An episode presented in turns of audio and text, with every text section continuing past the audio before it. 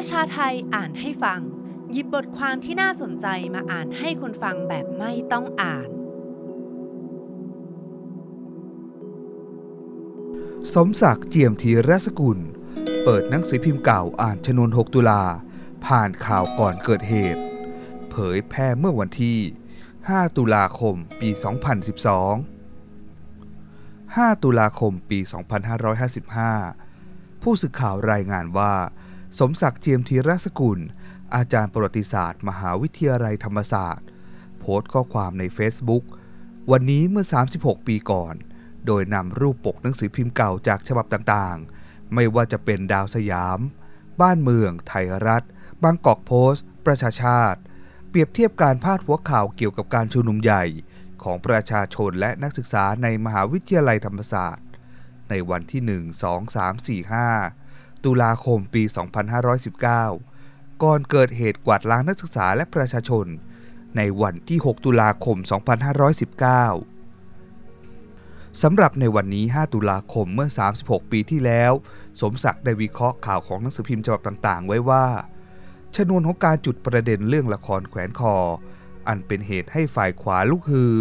และมีการกวาดล้างผู้ชุมนุมอย่างโหดเหี้ยมนั้น ถูกจุดขึ้นจากประเด็นเพียงเล็กน้อยจากเวลาอันรวดเร็วเพียงใด ทั้งที่สื่อมวลชนเกือบทั้งหมด รวมทั้งดาวสยามเองก็นำเสนอการแสดงละครในวันที่ 5 ตุลาคม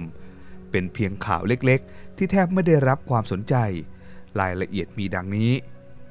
วันนี้เมื่อ 36 ปีก่อน 5 ตุลาคม 2519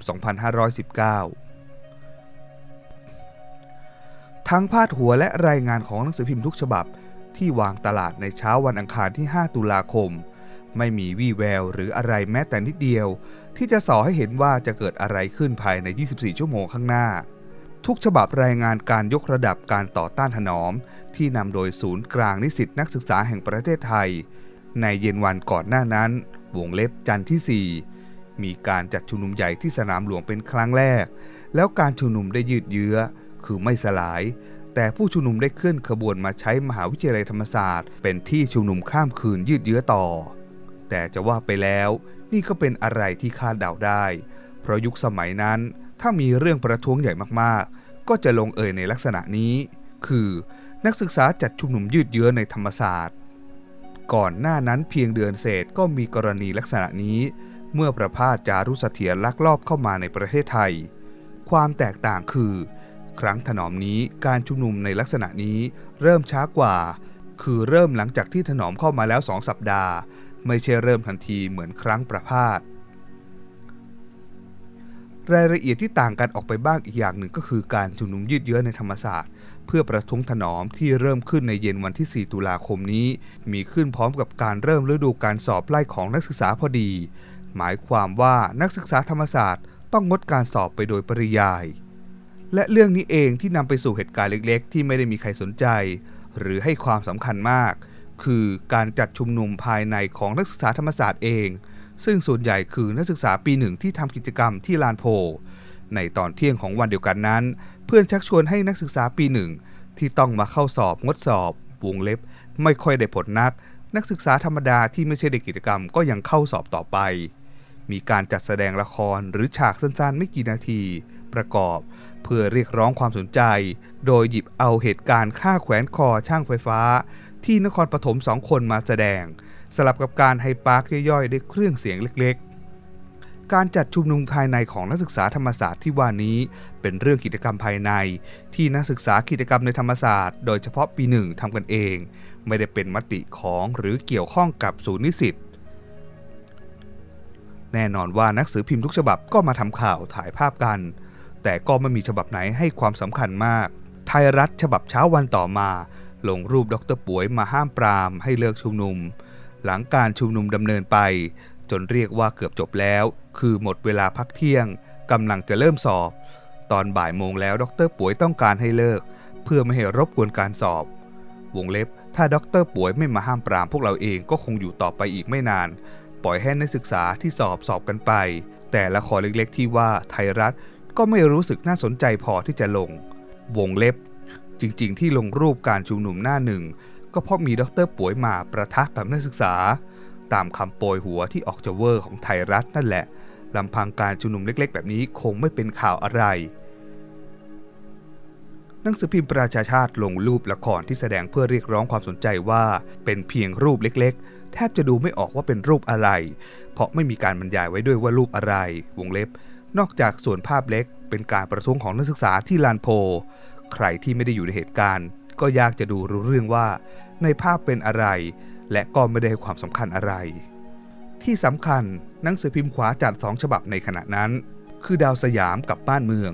ไม่ให้ความสำคัญเลย จะเห็นว่าไม่มีแม้แต่รูปอะไรที่เกี่ยวข้องกับการชุมนุมนักศึกษาเลย ที่ลานโพและละครที่ว่า แต่ด้วยความบังเอิญหนังสือพิมพ์ภาษาอังกฤษ บางกอกโพสต์คงเห็นว่าภาพละครลึกฉาที่แสดงเรียกความสนใจนักศึกษาที่กำลังเข้าสอบ ว่าออกมาแล้วดูดีเด่น เลยนำมาตีพิมพ์ในหน้าหนึ่ง และเป็นหนังสือพิมพ์ฉบับเดียวในเช้าวันอังคารที่ 5 ที่ลงภาพการแสดงเรื่องละครที่ว่านี้ และเป็นหนังสือพิมพ์ฉบับเดียวในเช้าวันอังคารที่ 5 ที่ลงภาพและเรื่องการแสดงละครที่ว่านี้อย่างชัดเจน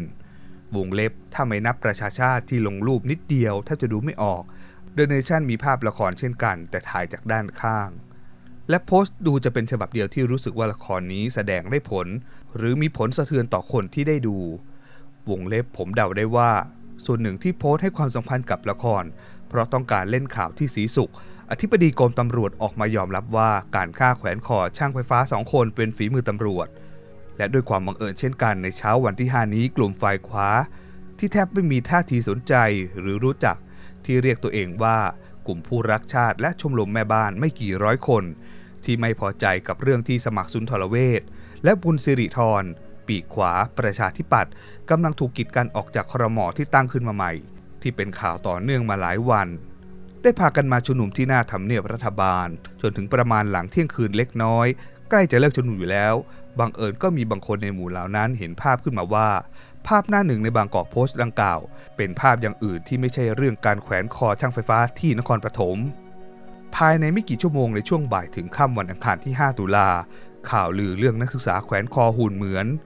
วงเล็บนี่คือเนื้อหาของข่าวลือตอนแรก ก็แพร่สะพัดในหมู่ของพวกกำลังขวาจัดในตอนนั้น ราวกับไฟลามทุ่ง โดยมีหนังสือพิมพ์ดาวสยามวงเล็บ ที่ตอนแรกไม่รู้สึกว่าละครดังกล่าวมีอะไร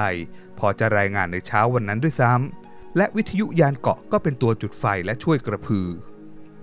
ภายในไม่กี่ชั่วโมงกำลังที่อยู่ในการควบคุมของขวาจัด ได้รับการระดมขึ้นมาอย่างรวดเร็ว ทั้งประเภทมวลชนจัดตั้ง วงเล็บลูกเสือชาวบ้านกระทิงแดงนพลแต่ที่สำคัญ คือการเคลื่อนพลของกำลังติดอาวุธ โดยเฉพาะในแวดวงตำรวจ และที่สำคัญที่สุดคือตำรวจพลร่ม ตะเวนชายแดนที่ถูกเคลื่อนกำลังมาจากหัวหินในช่วงกลางดึกตีสองของคืนวันอังคารที่ 5 ต่อเนื่องถึงวันพุธที่ 6 ตุลาปี 2519 เป้าหมายการโจมตีคือมหาวิทยาลัยธรรมศาสตร์ อย่าลืมกดไลค์ กดแชร์ กด subscribe แล้วคุณจะไม่พลาดข่าวสารจากประชาไทย